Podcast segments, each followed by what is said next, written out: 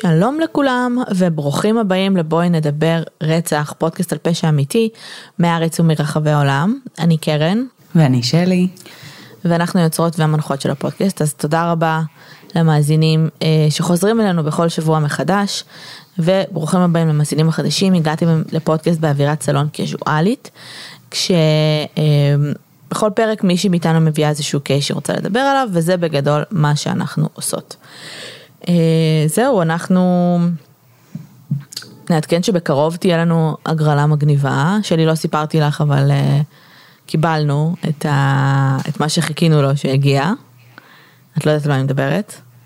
כנראה שלא. כאילו מה שקשור להגרלה, את גם לא יודעת על הגרלה אני מדברת, את יודעת. אוקיי. אז תהיה לנו עוד הגרלה ממש מגניבה, הפעם זה לא יהיה סרט, אבל זה גם יהיה מגניב, אני עוד לא יודעת בדיוק מתי זה יצא, אז אני לא רוצה להגיד סתם. וזהו, מה יש לנו עוד? ויש לנו עוד מעט זדורוב, כאילו לא עוד שנייה כזה בערך?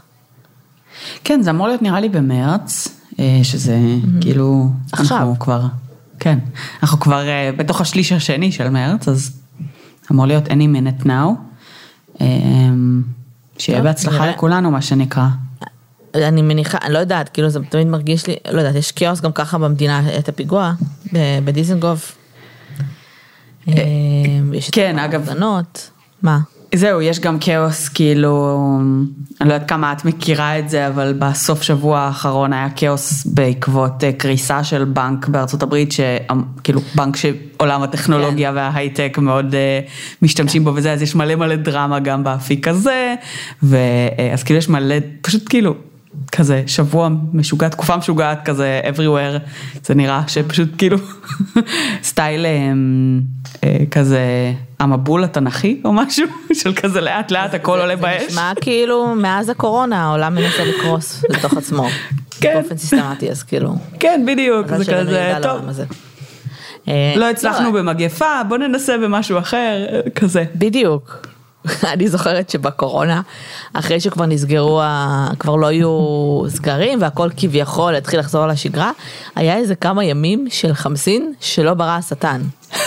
את זוכרת את זה? כאילו ברמה שאת יוצאת החוצה, ואת מרגישה חום. כאילו את בתוך גל כזה של חום, והכל היה אובך, וזה נשמע, הרגיש כאילו בגיהנום.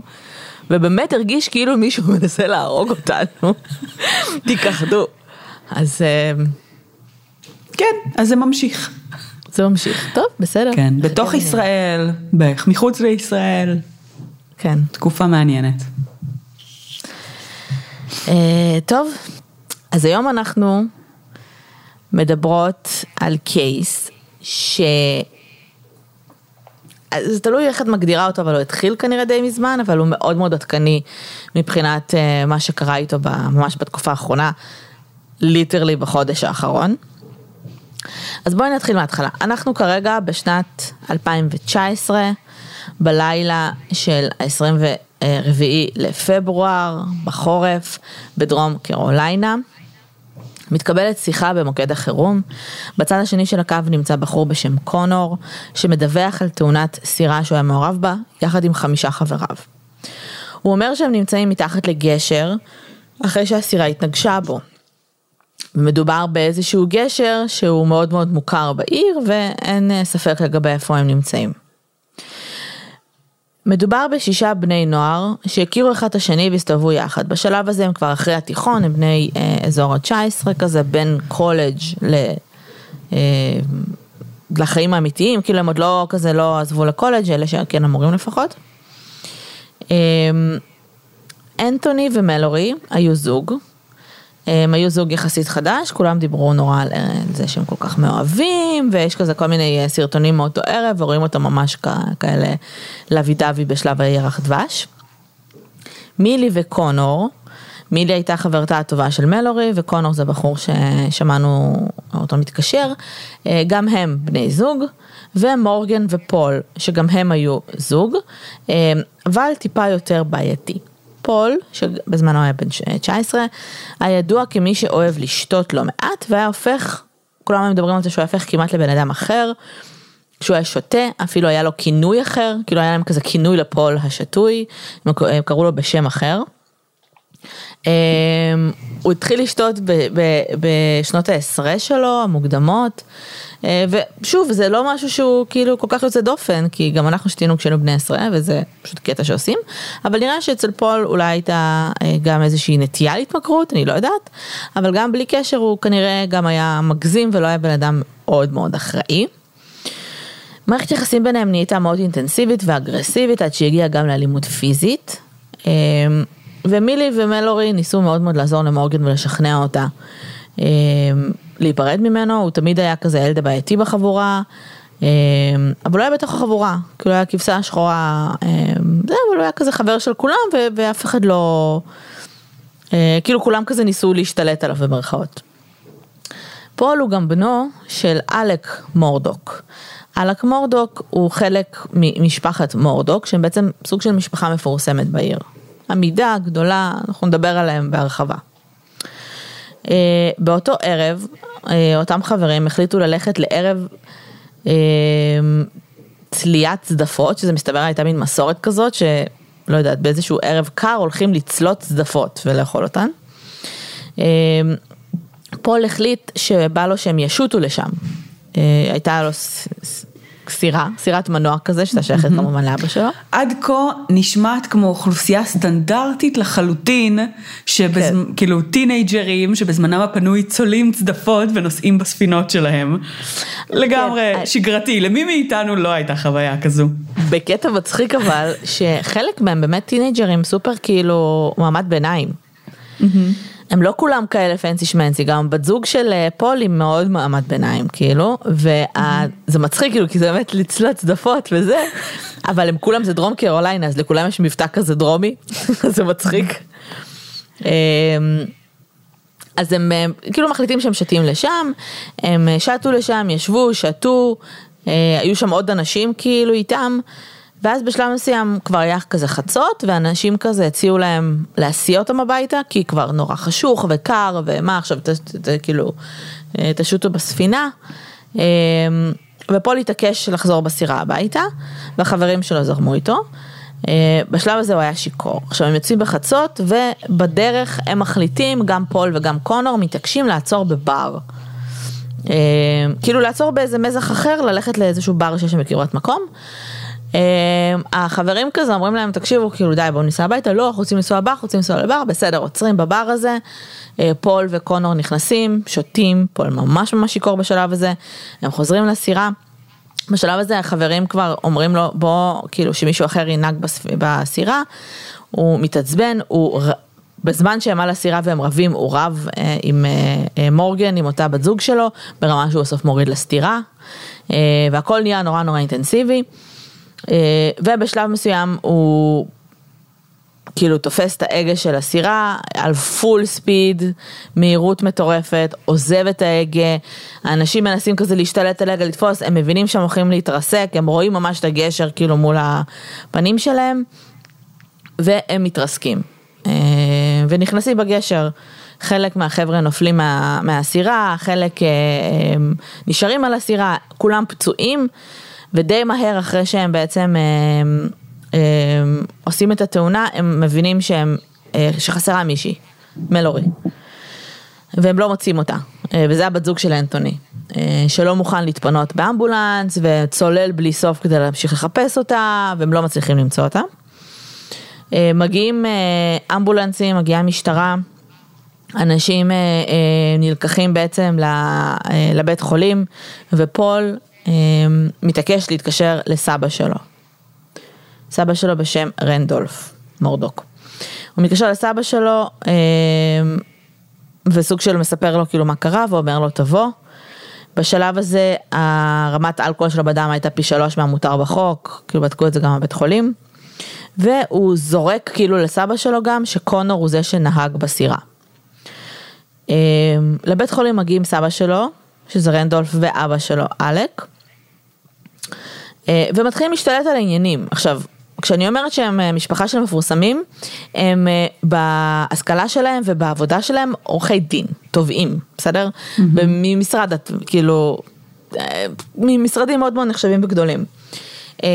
אלק מתקשר קודם כל לאבא של קונור ואומר לו, שהכל בסדר, ושהוא ידאג לקונור, ושהוא לא רוצה שתהיה פה טרגדיה שנייה, ואבא של קונור כזה, מה זאת אומרת, תדאג לקונור, הוא לא עשה שום דבר, הבן שלך נהג, הוא סוג של כאילו רומז לו כזה, אל תדאג, אני איתך, הוא אומר את זה גם לקונור, הוא מנסה להיכנס לחדרים של החבר'ה, כאילו, מורגן באמצע ניתוח יד, והוא מנסה להיכנס לחדר שלה, וסוג של אומר לרופאים, אני מייצג אותה, אני זה, והיא כזה, לא, לא, הוא לא, הוא לא, נורא מנסה שתדעת שם על העניינים, ומאוד מאוד מהר מתחילים לדבר עם ההורים של כל הילדים האלה, וסוג של אומרים להם, אולי כדאי שאף אחד לא ידבר על מי נהג, זה סתם כדי שלא, עושים הכל בצורה מאוד מאוד מאוד שיידית, פלוס יש להם גם רפיטיישן, אז כאילו הילדים די מפחדים מהם, הם די לא יודעים מה לעשות. ובסופו של דבר זה כן ברור שכאילו גם פול שיקור וגם פול נהג, וכרגע מלורי בעצם מיסינג.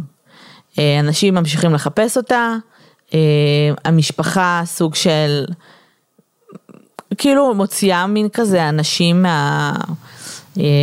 מטעמם גם לחפש אותה, כאילו הם מקבלים כל מיני אישורים לעשות דברים שהם לא לגמרי סבבה, והמשפחות מרגישות שהאינטרס שלהם זה לא למצוא את מלורי, שזה הגיוני, כי ברגע שאין גופה אז גם אין פשע. בסופו של דבר מוצאים את הגופה שלה, ובעצם נקבע שהיא חטפה מכה במהלך הזה, התעלפה וטבעה, וכן מחליטים בעצם, התובע המחוזי מחליט שהוא מעמיד את פול למשפט, פול טוען שהוא לא אשם, ויש המון המון ביקורת, המשפט עוד לא התחיל, בסדר? כאילו עוד לא, אין כזה תאריך לתחילת המשפט, ויש המון המון ביקורת על האופן שבו הדברים נעשו, הוא מעולם לא שם עליו אזיקים, הוא לא נכנס, רגל אחת שלו לא הייתה בכלא לרגע, כאילו בטח שלא ללילה, הוא יושב שם, את יודעת, בכזה, בפסון ובחליפה, והשופט אומר לו שכאילו, what do you please, הכל נראה כזה, זה כאילו די פלילי מה שהולך שם, כאילו בסוף מה שקרה הוא פלילי, זה לא כזה מילה בכספים. וזהו. בסדר? כאילו המשפט עוד לא יתחיל, אף אחד לא יודע מתי הוא יתחיל, בינתיים פול ממשיך להתנהג בצורה שהיא מאוד רקלס, וממשיך קצת להיכנס לצרות, ונראה שזה פחות מסיס לו.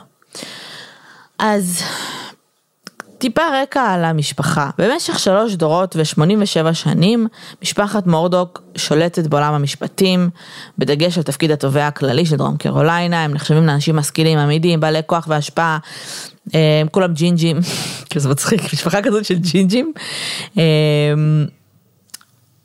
יש, כאילו המשפחות האלה שנורא אוהבות לקרוא לילדים שלהם על שמם, יש שם 3 רנדולפים, כאילו. וואו. רנדולף דה-פרד, דה-סקנד, דה-ת'רד. מה? זה ממש שושלת כזה. כן, בדיוק, זה שושלת. אם את נכנסת כאילו לדף הוויקיפדיה שלהם, מה שרלוונטי לא נמצא שם, יש לך כאילו, ליטרלי מדברים איתך על 1800 ומשהו. הם היו עורכי דין, הם היו שריפים, הם היו שוטרים, הם היו בכל מקום שם, והיו להם קשרים בלי סוף, וכמובן שהם היו גם מאוד מאוד עמידים, וחיו באחוזה מאוד מאוד גדולה, הם אהבו לצוד, והיה להם המון המון נשק באחוזה שלהם, והסירה כמובן שחברים יצאו לשוט עליה, הייתה שייכת לאביו של פול. עכשיו, כל המשפחה הזאת והשושלת הזאת, אנחנו מתמקדות במשפחה הגרעינית, שזה בעצם אלק ומרגרט, ושני הבנים שלהם, בסטר ופול. על פי העדויות, פול באמת היה קצת הכבשה השחורה של הבית, הוא פחות רצה, פחות עניין אותו לימודים, פחות עניין אותו ללכת בעקבות אבא שלו, שבאסטר נגיד מאוד כזה, רצה להיות עורך דין, ולהמשיך את העסק המשפחתי, והשושלת, ובשלב הזה אלק עבד יחד עם אח שלו, במשרד עורכי דין מאוד מאוד מאוד גדול ונחשב. ופול היה נכנס לצרות, עושה בלגן, מגיל מאוד מאוד קטן הוא לא היה כל כך מקשיב לדמויות סמכות, אבל גם נשמע שהקשר שלו עם ההורים שלו לא היה מאוד מאוד יציב. הייתה לו תמונה אחת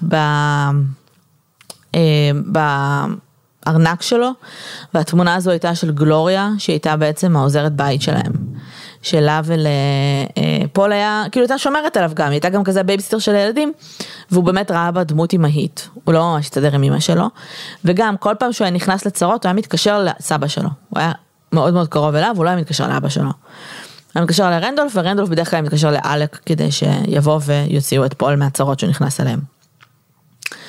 זה לא הייתה פעם ראשונה, כמו שאמרתי, שאלק ואביו מחפים על פול, סתם דוגמה שמורגן מספרת עליה, הבת זוג הזאת שלו לשעבר, שהיא ופול בשלב מסוים נסעו ביחד ברכב שלו, הוא היה שיקור, הוא נסע בצורה מאוד מאוד מאוד לא בטיחותית, בסופו של דבר גם עושים תאונה, הם נכנסים לאיזושהי תעלה כזאת, ובאינסטינקט, תדעת, כמו אדם נורמלי, היא מתקשרת למשטרה, ופול אומר לו, לא, לא, לא, מנתק, ומתקשר לסבא שלו.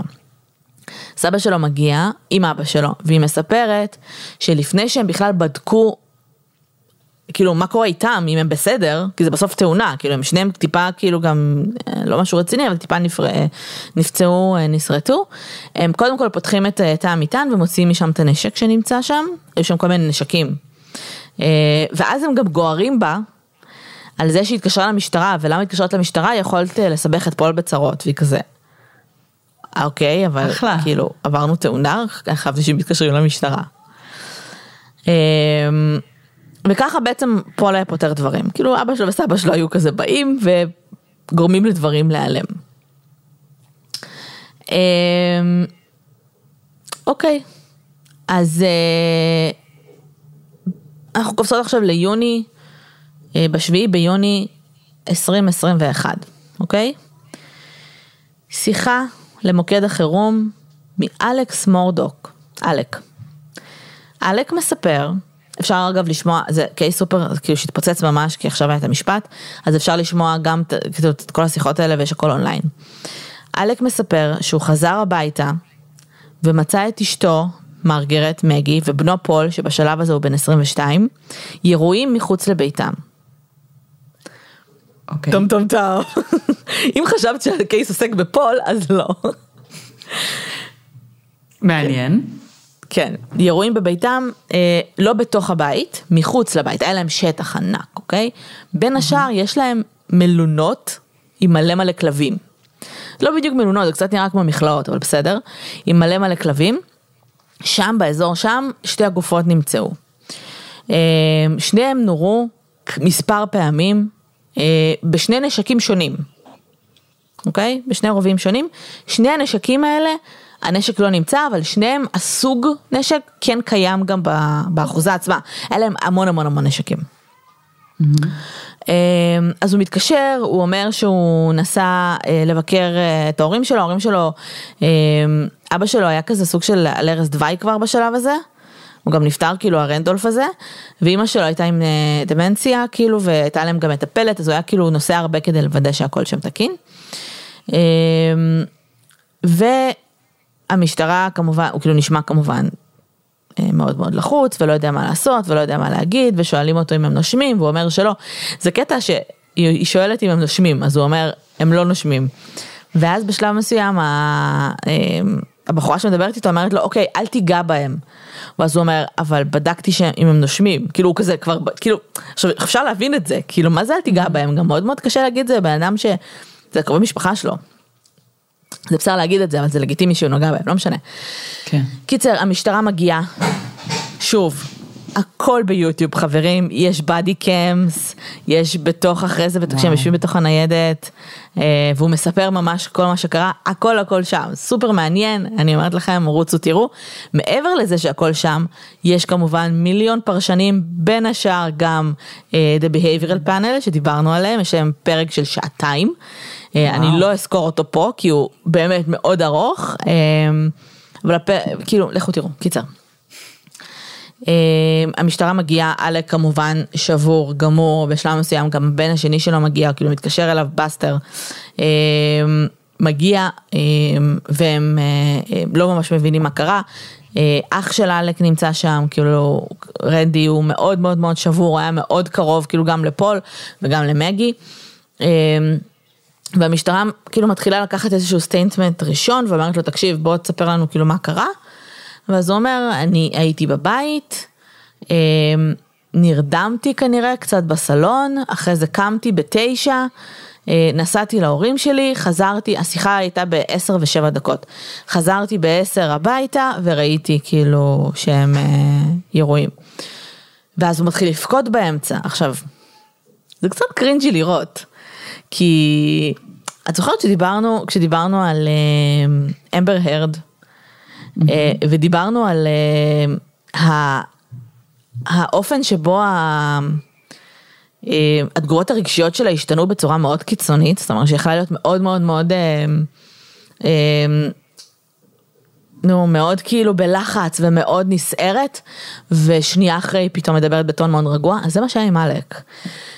בשלב מסוים הוא כאילו נופל לאיזה פרץ בכי, והוא בוכה ובוכה ובוכה, ואז הוא ממשיך כאילו, זה ליטרלי קרה לפני דקה, כן? אז הוא ממשיך לדבר על זה שהוא ראה את רקמות המוח של הבן שלו, כי יראו לו בראש.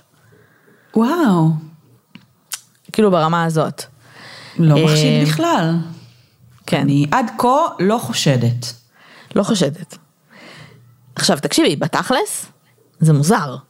כאילו, מבחינת מניע, מבחינת מה, כאילו, זה מוזר. מצד שני, גם השוטרים שהיו כאילו, אונדסין, אמרו, כאילו, ההתנהלות הייתה קצת מוזרה, משהו היה שם אוף, כאילו, הקטע הזה גם של, כאילו, לחזור הביתה, ופתאום שני, כאילו, הם ירועים, והיא הייתה גם, לא היה להם defense wounds, כאילו, זה היה מטווח קצר, זה בתוך הפרופרטי שלהם, כאילו, תכלס יש שם הזקות, לא יודעת, לא ברור.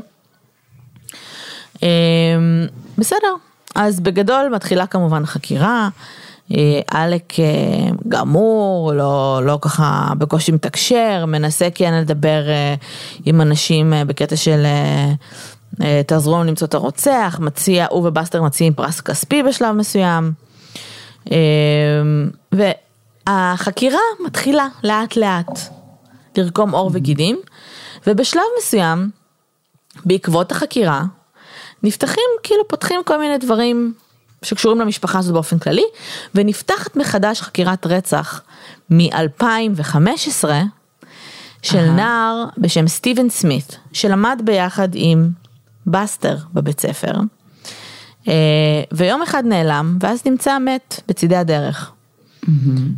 השם של בסטר היה רשום ככה בדוחות, ככה הם הגיעו אליו, איכשהו קשור אליו, והשמועות בבית ספר היו שהוא ובאסטר הייתה בהם מערכת יחסים מינית, שאלק ורנדולף זה לא ממש מצא חן ביניהם, ושיום אחד באסטר והחברים שלו סוג של, ראו אותו כזה במגרה תופס טרמפים, העלו אותו לאוטו, ומאז הם היו אנשים האחרונים שראו אותו. ואיכשהו זה גם נעלם. זה כאילו תותה מתחת לזה ונעלם. אוקיי, אז הם פותחים בעצם את החקירה שוב בקטע של אוקיי, אנחנו עוד לא יודעים לאן זה הולך, אבל בסדר. זה, אנחנו מדברות על יוני 21, סבבה? בשביעי ביוני ב-21, החקירה על הרצח של סטיבן מתחילה ב-22 ליוני, ובשלב הזה גם אלק ובאסטר מציעים את אותם $100,000. ברביעי לספטמבר, מתקבלת שיחה למוקד החירום, של איש שמתקשר ואומר, תעזרו לי, אני חושב שירו בי. האישה שמדברת איתו אומרת לו, מה זאת אומרת, מה קרה? הוא אומר, עצרתי בצד הדרך כי היה לי פנצ'ר, ומישהו עצר לידי, ירה בי, והמשיך לנסוע. היא אומרת לו, אוקיי, אתה בהכרה, כאילו אתה בסדר? אז הוא אומר לה, אני לא יודע, יש דם, אז היא אומרת לו, אוקיי, מאיפה יורד לך דם? אז הוא אומר, נראה לי שמהראש שלי. היא אומרת, אוקיי, אנחנו בדרך אליך, איך קוראים לך? ואז הוא אומר, אלק מורדוג. אוקיי. אוקיי. מגיע אמבולנס, אלק מורדוג אכן נורא בראשו. בצורה מאוד, כאילו, הקליע כזה סוג של חלף בראש, כאילו, זה היה ממש מיינר. זה נשמע כאילו דרמטי כי זה בראש, אבל זה לא היה איזה משהו שדרש טיפול מטורף. תלוי את מי את שואלת, כאילו העורכי דין שלו יגידו שהוא עבר המון טיפולים, אבל זה לא היה ברמה שהוא היה בהכרה, הוא היה בסדר, הוא התאושש די מהר. אבל היה שם ניסיון לרצח. אוקיי? בשישי לספטמבר, שזה יומיים אחרי, עורך הדין של אלק מפרסם הצהרה. הוא מספר שאלק התפטר מתפקידו כעורך דין, מאותה חברה גדולה שהוא עבד בה, ונכנס למכון גמילה. אוקיי. אוקיי? הוא אומר כך, זה כאילו מה שאלק, הרצח של אשתי ובני גרמו לקושי רב בחיי. קיבלתי הרבה החלטות עליהן אני מאוד מתחרט. אני עוזב את עבודתי ונכנס למכון גמילה לאחר מאבק ממושך בסמים שהסלים לאחר הרצח. אני מצטער בפני כל מי שפגעתי בו, כולל משפחתי, חבריי ועמיתיי לעבודה. אני מבקש שתתפוללו בעודי מטפל בעצמי במערכות היחסים שלי. אוקיי? אוקיי. זה ב6 לספטמבר. ב7 לספטמבר, משרד עורכי הדין שהוא עובד בו משחררים הצהרה, ואומרים שהוא התפטר לאחר שהתגלה כי אלק מעל בכספי המשרד, והוא אשם במספר האשמות מאוד מאוד חמורות, סוג של כזה, אומרים כזה באופן פוליטיקלי קורקט, להתנהל בצורה לא אתית ולא תואמת את הערכים של המשרד, פלילי רצח, בסדר? היה שם הרבה מאוד כסף, שבעצם הוא אשם בזה שהוא מעל בו, ומסתבר שזו חקירה, ongoing חקירה, שהגיעה לשיא באותו רגע שהוא ידע שכבר הולכים לחשוף אותו, אבל זה משהו ש... כבר כמה חודשים היה ברור שהולך להתפוצץ. ב8 לספטמבר בית המשפט העליון משהה את הרישיון של אלק, רישיון עריכת הדין שלו, ובינתיים אח שלו רנדי משחרר הצהרה, גם הכי פוליטיקלי קורא שתשמעי, סוג של, הוא עובד שם הרי. אני בהלם ממה שקרה ומהאופן שבו אחי התנהל נוכח התמכרותו לסמים. אני אוהב את אחי אבל מגנית את ההתנהגות שלו וסוג של עומד מאחורי הפרם שלי. אוקיי, ב14/9 נעצר אדם בקשר לניסיון רצח של אלק. את זוכרת שניסו לרצוח אותו כאילו לפני איזה שבועיים? כן, נכון. הכל מאוד טרי. אז מסתבר שהיורה הוא איש בן 61 בשם קרטיס אדוארד סמית. ולמה את שואלת? אז לפני שקרטיס מספיק לדבר, אלק מודה ואומר שהוא שכר אותו כדי שירה לו בראש, כי הוא רצה להתאבד. ואם הוא מתאבד, אז בסטר, הבן שלו, לא יקבל את הפוליסת ביטוח חיים שלו, של 10 מיליון דולר, ולכן הוא היה צריך פשוט להירצח. כן, אבל קרטיס, כנראה ממש גרוע, והוא לא הצליח, כאילו, לראות בו כמו שצריך, ואלק, אני מניחה, היה בצד הדרך, וכזה דימם מהראש, ולא הבין what's happening, והתקשר לאמבולנס. עורך הדין שלו כמובן מדבר על זה שהוא ניסה להתאבד כי הוא היה בדיכאון ובגלל הרצח של אשתו והבן שלו, והוא רצה לדאוג לבן שעדיין נשאר לו. בטח בסטר, אני מדמיינת אותו בשלב הזה כאילו what the fuck, what's happening, כאילו מסכן, באמת בחודשיים החיים שלו כאילו התהפכו ולא ברור עם מי הוא חי בבית. מצד שני יש לא מעט אנשים שטוענים שהוא החליט להתאבד כי הבין שסוגרים עליו, אבל קרטיס החמוד אומר, כן, הוא פנה אליי ואמר לי, אני רוצה שתרצח אותי, אבל אמרתי לו לא, ולא הייתי מוכן לעשות את זה, ואז הוא התקשר אליי, ואמר לי שהוא עם פאנצ'ר בצד הדרך, אוקיי, לא אמרתי את זה, אבל קרטיס הוא סוג של בן דוד ממש רחוק שלו, הוא מכיר אותו, כן, כמובן, אז הוא קרא לו בסוג של כזה, תעזור לי עם הפאנצ'ר, וכשהוא בא, אז הוא אומר שהוא התחיל כזה, הנשק בכלל היה של אלק, והוא סוג של התחיל להיאבק איתו על הנשק, ואמר לו תירה בי, או משהו כזה, והתחיל להיאבק איתו על הנשק, וכדור נפלט, וקרטיס ברח מהמקום. ושאלו את קרטיס, למה שנאמין לך, כאילו? ואז הוא אמר, כי אם הייתי רוצה לרצוח אותו, הייתי רוצח אותו, כאילו זה לא, הייתי יורה לו בראש, זה לא כזה קשה לפספס. אבל לא, אני לא מעוניין, כאילו, לא רציתי לעשות את זה. אז המשטרה בעצם לא מצליחה להבין מה נסגר, ומתחילים לחקור בעצם זה 20 כיוונים שונים, ועם החקירה הזאת, הם מגיעים גם לחקור את מותה של גלוריה. את זוכרת שדיברנו על גלוריה? האופר/עוזרת בית, שהייתה מאוד קרובה לפול. נכון, שמסתבר, וכביכול גם קרובה לכולם, שבאופן מפתיע גם כן נרצחה, איזו הפתעה. איזו הפתעה. יש הרבה עדויות. אני לא מאמינה שפול קשור לשום דבר. אני חושבת שהוא באמת מאוד היה קרוב אליה. הוא היה גם ילד אז, זה היה ב-2018. ואני חושבת ש... כאילו, הרבה אנשים, הרבה חברים שלו דיברו על זה שהוא היה ממש נסער, כאילו. עכשיו, מה קרה לגלוריה? ב-2018, היא הייתה עוזרת של הזוג מורדוק, עבדה אצלם המון שנים. ואשתו של אלק, מגי, מתקשרת למוקד החירום, גם השיחה הזאת נמצאת בכל מקום, אתם יכולים להזין בכיף, ואומרת שעוזרת הבית שלהם, בשיא הרוגע, כן? את צריכה לשמוע, זו שיחה נוראית. שעוזרת הבית שלהם, גלוריה, נפלה, ונפלה במדרגות מחוץ לבית, והיא לא מצליחה כאילו להעיר אותה ולהרים אותה. הזוג מספר שילדה במדרגות, החליקה על... טוענים שהכלבים של המשפחה הסתובבו לה בין הרגליים, והיא החליקה ונפלה.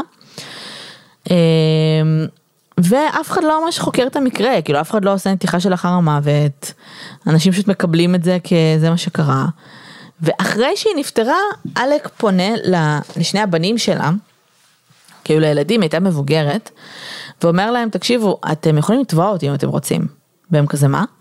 וכזה, כן, זה קרה אצלי בבית, ותכלס יש לי חברת ביטוח, כאילו אני מבוטח, אני ממש בסדר עם זה, כאילו אתם מוזמנים לתבוע אותי, ואולי לפחות כאילו תקבלו מזה כסף, הוא אפילו נותן להם שם של עורך דין, שיעזור להם, שהוא גם הבסטי שלו במקרה, והעורך דין הזה באמת תובע בעצם את הביטוח של אלק, בשלב מסוים, חברת הביטוח מסכימה לשלם פיצויים של $500,000, אבל כאילו זה בסוף איכשהו, האחים לא, סליחה, הילדים כאילו לא מקבלים שום כסף, איכשהו הכסף לא מגיע אליהם, הם לוקחים עורך דין אחר, וזה כאילו כל הזמן נתקע, עד שהחקירה הזאת פותחת את זה, הם פונים שוב לחברת הביטוח, וחברת הביטוח כזה, אבל שילמנו את הכסף, לאלק.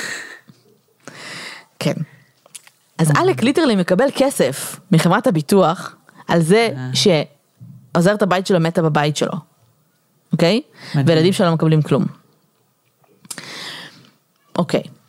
אז ב-18 בנובמבר, בית המשפט מאשים את אלק ב-27 סעיפי גניבה והונאה. לפני שאנחנו מדברים בכלל על הדברים הפליליים, בשלב הזה זה ברור שסעיפי ההונאה לא קרו רק אחרי הרצח, זאת אומרת, הוא שיחק על העניין של, כאילו איבדתי את עצמי אחרי שהם נרצחו, וכל מיני כאלה.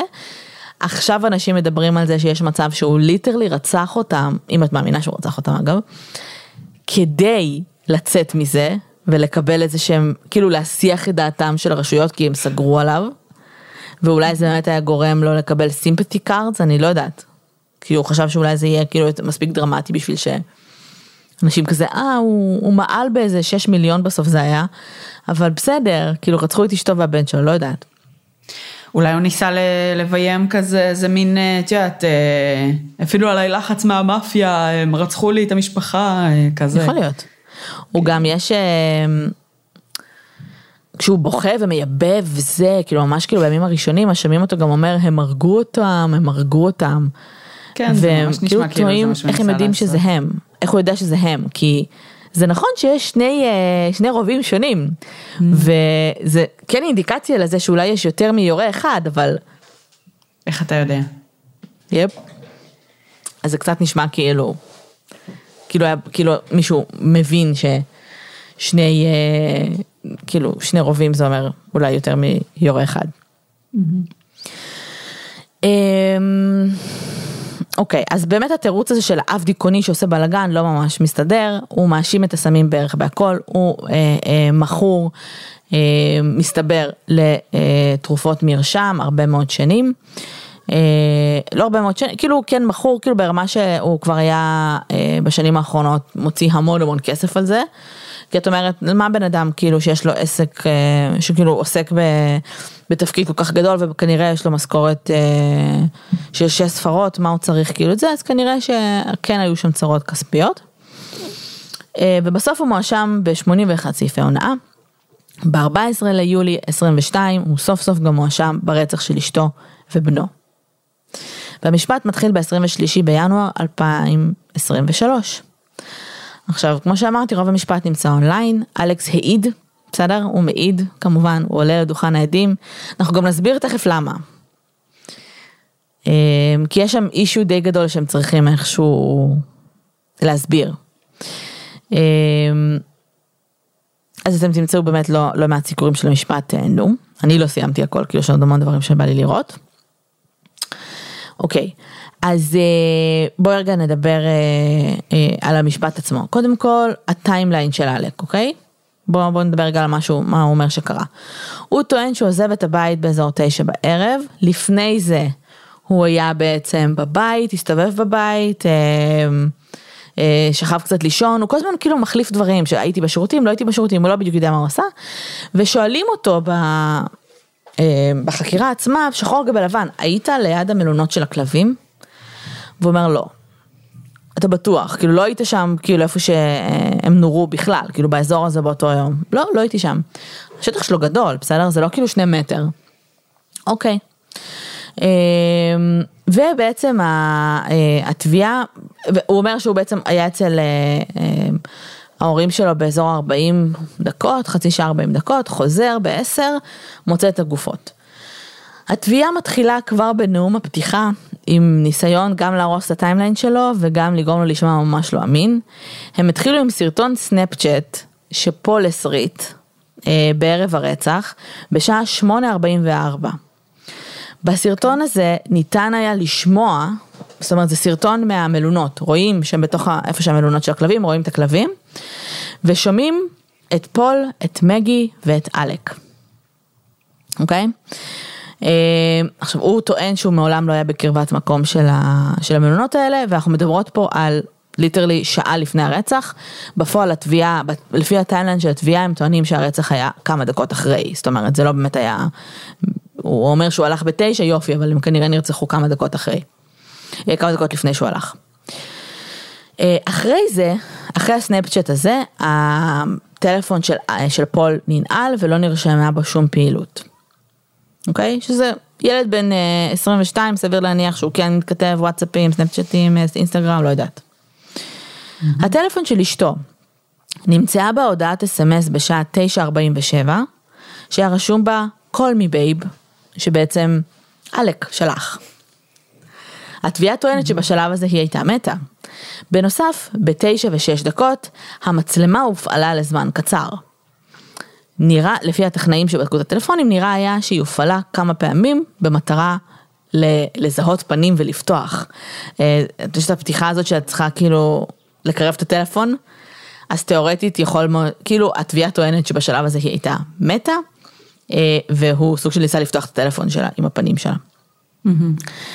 סרטון הסנאפצ'אט לא היה היחיד שפול צילם באותו יום, הוא צילם סרטון נוסף ממש מוקדם יותר באותו ערב, והוא גילה משהו נוסף בסרטון בסרטון שפול הסריט, אלק לובש חולצת פולו, ובסרטונים של המשטרה הוא לובש חולצה אחרת.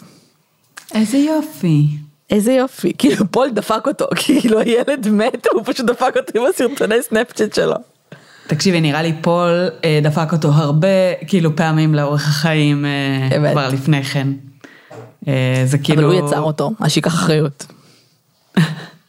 זה לגמרי נשמע שכאילו להיות הכבשה השחורה של המשפחה, זה גם העובדה שהוא כל הזמן סיכן את הניהול המאוד שיידי שהיה שם.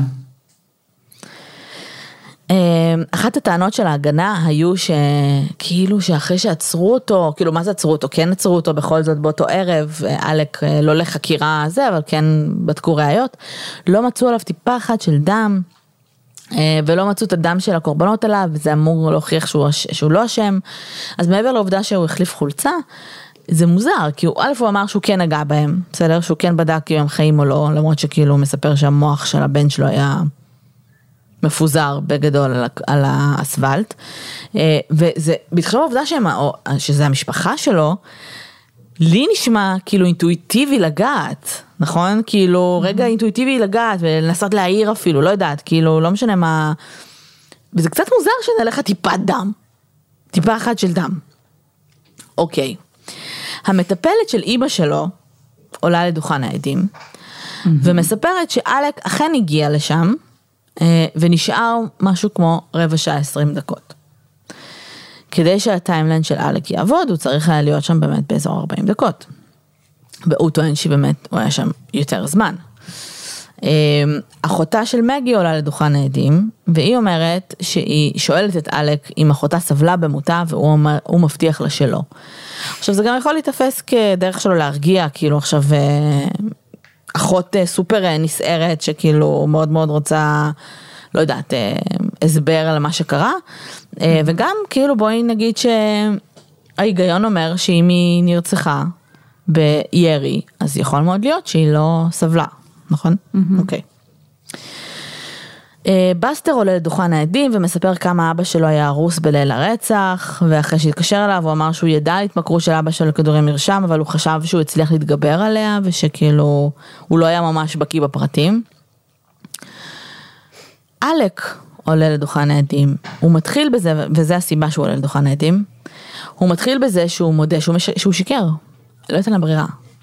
הוא מודה שכאילו במשך שנתיים לפני המשפט, הוא אומר שהוא מעולם לא היה בליד מלונות הכלבים, ואז הוא מספר שהוא כן שיקר, וכששואלים אותו למה שיקרת, אז הוא אומר, ככה זה סמים, הם הופכים אותך לפרנואיד, אתה כאילו מאשים את הסמים בגדול בהכל, והוא כאילו אומר כזה, שיקרתי, נכון, אבל לא רצחתי. עכשיו, אין להם ברירה בשלב הזה, עם הסנאפצ'אט הזה, אם הוא לא היה עולה לדוכן העדים, כאילו, אני לא חושבת שבאמת הייתה להם ברירה, כי אחרת היו פשוט מרשים אותו בשנייה בערך. תראי, הם יכלו לבוא פה עם איזשהו טיעון של זיכרון משובש עקב טראומה, ולדייק את העובדה שזה חלק מהבית שלו, זה שהוא לא, כאילו, זה שלא שמת לב שהיית בחדר מסוים, ביום מסוים, כאילו לא אומר שבהכרח רצחת מישהו, היה אפשר לנסות ותיאת, כן. להסביר את הדבר הזה כטעות.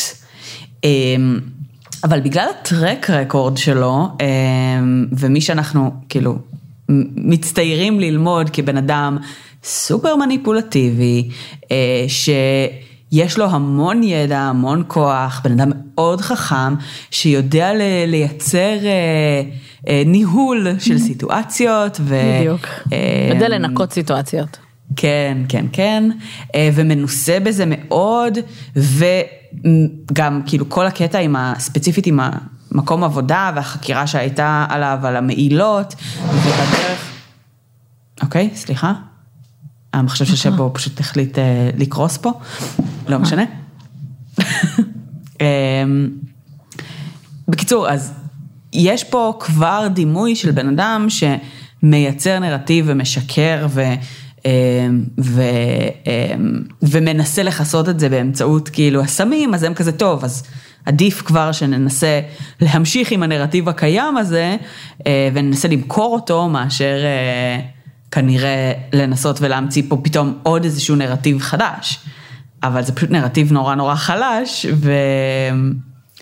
והבן אדם הזה שהוא מאוד high functioning, שככל הנראה, את יודעת, המעילות שלו היו מאוד מתוחכמות ומאוד חכמות ומאוד לא מעילות של ג'אנקי. ככל הנראה. אז כן, בסדר, אני עדיין חושבת שזה לא מובן מאליו שהעלו אותו לדוכן העדים, וזה נשמע לי רקלס, ויש לי הרגשה שזה לא היה קורה אם הוא לא היה בעצמו עורך דין. יכול להיות. וכאילו, בגלל שהוא כזה מאוד גוד טוקר, והוא יודע כזה, תשעת, כאילו, את הלחץ של בית משפט, וזה כאילו, הם כנראה הרגישו שכזה טוב, הוא מבין את ההשלכות של הסיטואציה הזאת, אז הוא כאילו, יהיה עד יחסית מהימן, או יחסית טוב, כי הוא מבין מה הוא מנסה לעשות.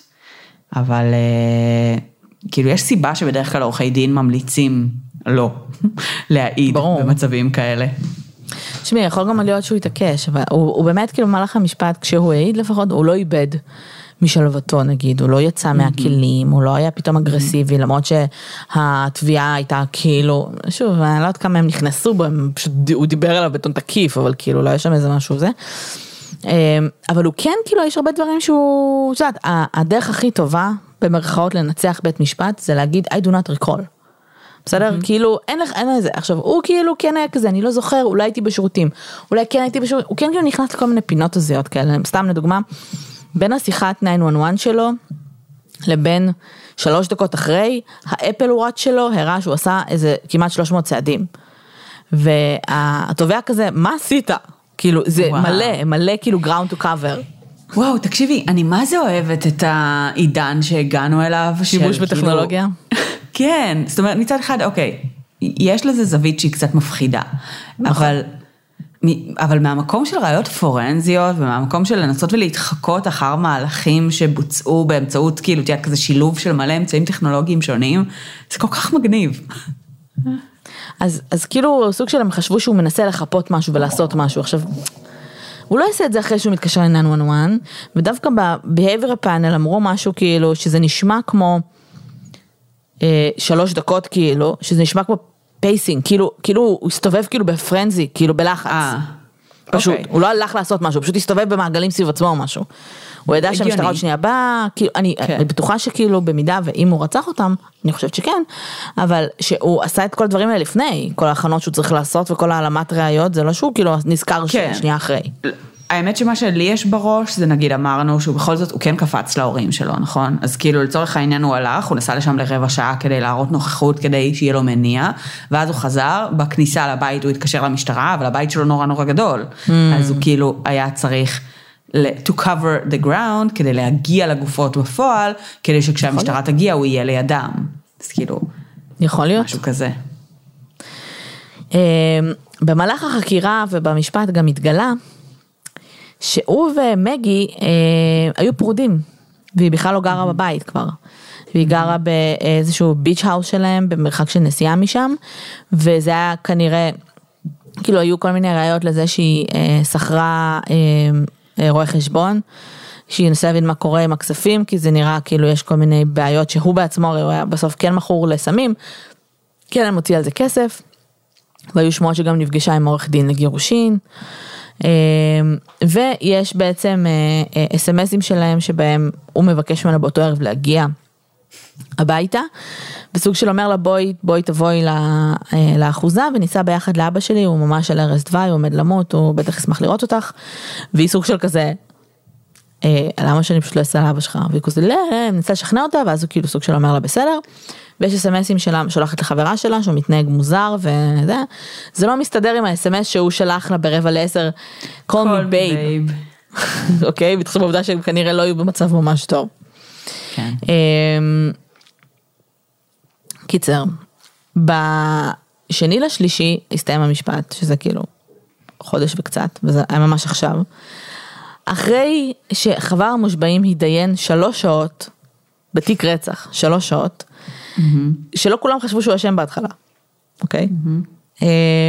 הם מצאו אותו אשם בכל הסעיפים, כאילו 2 סעיפי רצח, נגזר עליו 12 עולם ללא אופציית חנינה, עורכי הדין שלו כמובן מתכננים לערער. החלק המוזר סלש עצוב זה שרנדי, אותו אח שהעיד וטען שאלק לא קשור לרצח והכל, שינה את דעתו, והוא אמר שהוא לא יודע אם הוא רצח אותם או לא, אבל שהוא בטוח שהוא לא סיפר את כל האמת, והוא ממש נראה שבור, הרבה יותר מאלק, כאילו זה בסוף גיסתו וכאילו אחיין שלו, והוא נראה ממש ממש שבור, כאילו הרבה יותר, כאילו מאוד מאוד יש דיסוננס בין האופן שבו ממש רואים, כאילו זה נורא מקצין את התגובה של הלאה גם. זה באמת היה אחד המשפטים הכי מדוברים בארצות הברית, כי היה באמת נורא נורא צבעוני, והיו מצלמות בתוך בית המשפט, יש המון המון חומר אונליין, אני מניחה שאנחנו נחזור לקייס הזה, במידה ויהיה איזשהו ערעור, ואני רק אגיד שהגעתי לקייס הזה, מסדרה בנטפליקס של 3 פרקים, שהתחלתי לראות, וכל הפרק הראשון זה על פול, ועל הסירה ועל כל מה שקרה, ואחר כך כאילו כשהמשכתי לראות, הם לא מגיעים למשפט, כי זה צולם לפני המשפט, זה צולם לפני שבכלל הוא אשם, זה כאילו אחרי שהם נרצחו, לפני שהוא אשם, והסדרה נגמרה ואני כזה, מצאתם, יש פה סיפור הרבה יותר מעניין כאילו. רגע, בעצם הסדרה נעשתה בעקבות כל הסיפור של פול עם הסירה, לפני שהוא נרצח? אחרי שהוא נרצח. הסדרה, כאילו, המטרה שלה זה לדבר על זה שזו משפחה שהיא שיידית, והם עשו כל מיני דברים שיידים, אחרי שהוא נרצח, אבל הם לא מדברים על, כאילו, זה לפני שאלק הוא אשם. ולפני כל פרשת הסמים, ולפני כל זה. אז כאילו אין שם את המשפט, אין שם כלום, אבל דווקא נחמד, 3 פרקים, לא מעמיס, די אינפורמטיבי, אבל הייתי כזה עוד הפאק, כאילו זה פתאום נהיה כזה הרבה יותר, כאילו ברגע שהתחלתי לחפש אותה, אני כזה, היה משפט, הוא פאקינג רשע, what's happening, יש פה מלא כאילו שיט. זה היה משהו כזה. אז זה קייס מעניין, אני חושבת שדיברנו על מכשפות שהן ג'ינג'יות, אז beware of the ג'ינג'ים, סתם. כן, אין ספק, את בסטרייק עם הג'ינג'ים. כן. תשמעי, זה נראה סופר מעניין, זה נשמע שבאמת יש דפוסי התנהגות מאוד בעייתיים שם, וזה מאוד מעניין גם ש... זאת אומרת, תיארת שזה... שפול היה במערכת יחסים טובה עם הסבא, וכל פעם שהיה משהו היה פונה אליו, ולא לאבא שלו, למרות שאבא שלו כן היה בן אדם חזק ומוערך וכו' וכו', והסבא היה זה שמפעיל את האבא, ושלאחרונה נגיד הסבא, או לקראת הרצח נגיד, הסבא החל להיות מאוד מאוד חולה, וכבר הפסיק להיות... וכאילו, אני לגמרי יכולה לדמיין בראש שלי את התרחיש הזה של כאילו הסבא כבן אדם שהיחיד שברמה מסוימת אולי הצליח, שאת כזה לשלוט באלק ולדאוג שהוא איכשהו בדרך הישר, אבל גם הוא דמות כנראה עם כאילו ברור. רמה מסוימת של בעייתיות כזו או אחרת, ואז... מה שקורה זה שכאילו הנכד כטינאייג'ר מרדן שמנסה תיאת כזה שלא מאמין שההורה שלו הוא בסדר וכאילו רואה רק את הביקורת ואת הדברים הרעים אז הוא כזה לא סומך עליו. אני כאילו ממש מדמיינת את זה.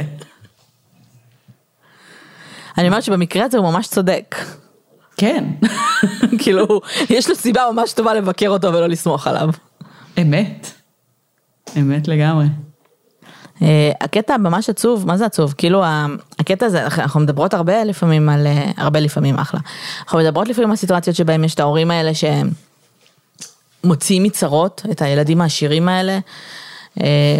ואני חושבת שלא דיברנו על העובדה שזה כאילו, יש הבדל בין הורה שכזה, הבן שלו עשה משהו לא ראי, והוא כזה, אומייגאד, אני אעשה הכל כדי להגן על הילד שלי, לבין אותם הורים שמוציאים את הילדים שלהם מצרות ולא אכפת להם ההשלכות, כי זה... שלוחה של עצמם, וכי איך הם נראים מול החברה, זה לא הילד, זה לא הרווחה שלו, זה לא כדי שהוא לא יהיה בכלא, זה כדי לא ללכלך את השם. אז אתה הולך כל כך רחוק לא ללכלך את השם, ברמה שאתה כאילו נפטר מהילד. מילד אחד, זה לא שהוא כאילו רצח את כל המשפחה, לא, כי בסטר היה ילד טוב שהלך בעקבותיו, פול היה כבשה שחורה, ומרגרט רצה להתגרש ממנו, וכאילו, זה קשוח. כן, זה מאוד קשוח. זה גם... תשמעי, הוא גם הולך מאוד רחוק. כן. זאת אומרת, אין ספק שכאילו משהו שם היה שם איזושהי נקודה, אם זה כשתחילו לסגור עליו על המעילות שלו, או... זאת אומרת שיש שם איזושהי נקודה שהוא כזה טוב, אני דחוק לפינה, ואני צריך לנהל את הסיטואציה הזאת, וסיטואציה מורכבת. איך אני עושה את זה?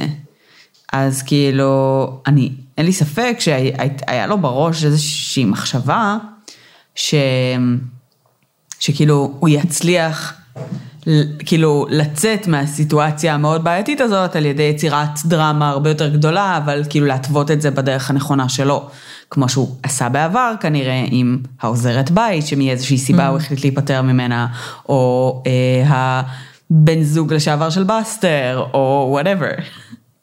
תקשיבי, יכול מאוד להיות שהעוזרת בית, הוא פשוט רצה כסף. יכול להיות. הוא חשב מראש לזה שהוא הולך לתבוע את עצמו, כאילו. יכול להיות. כן.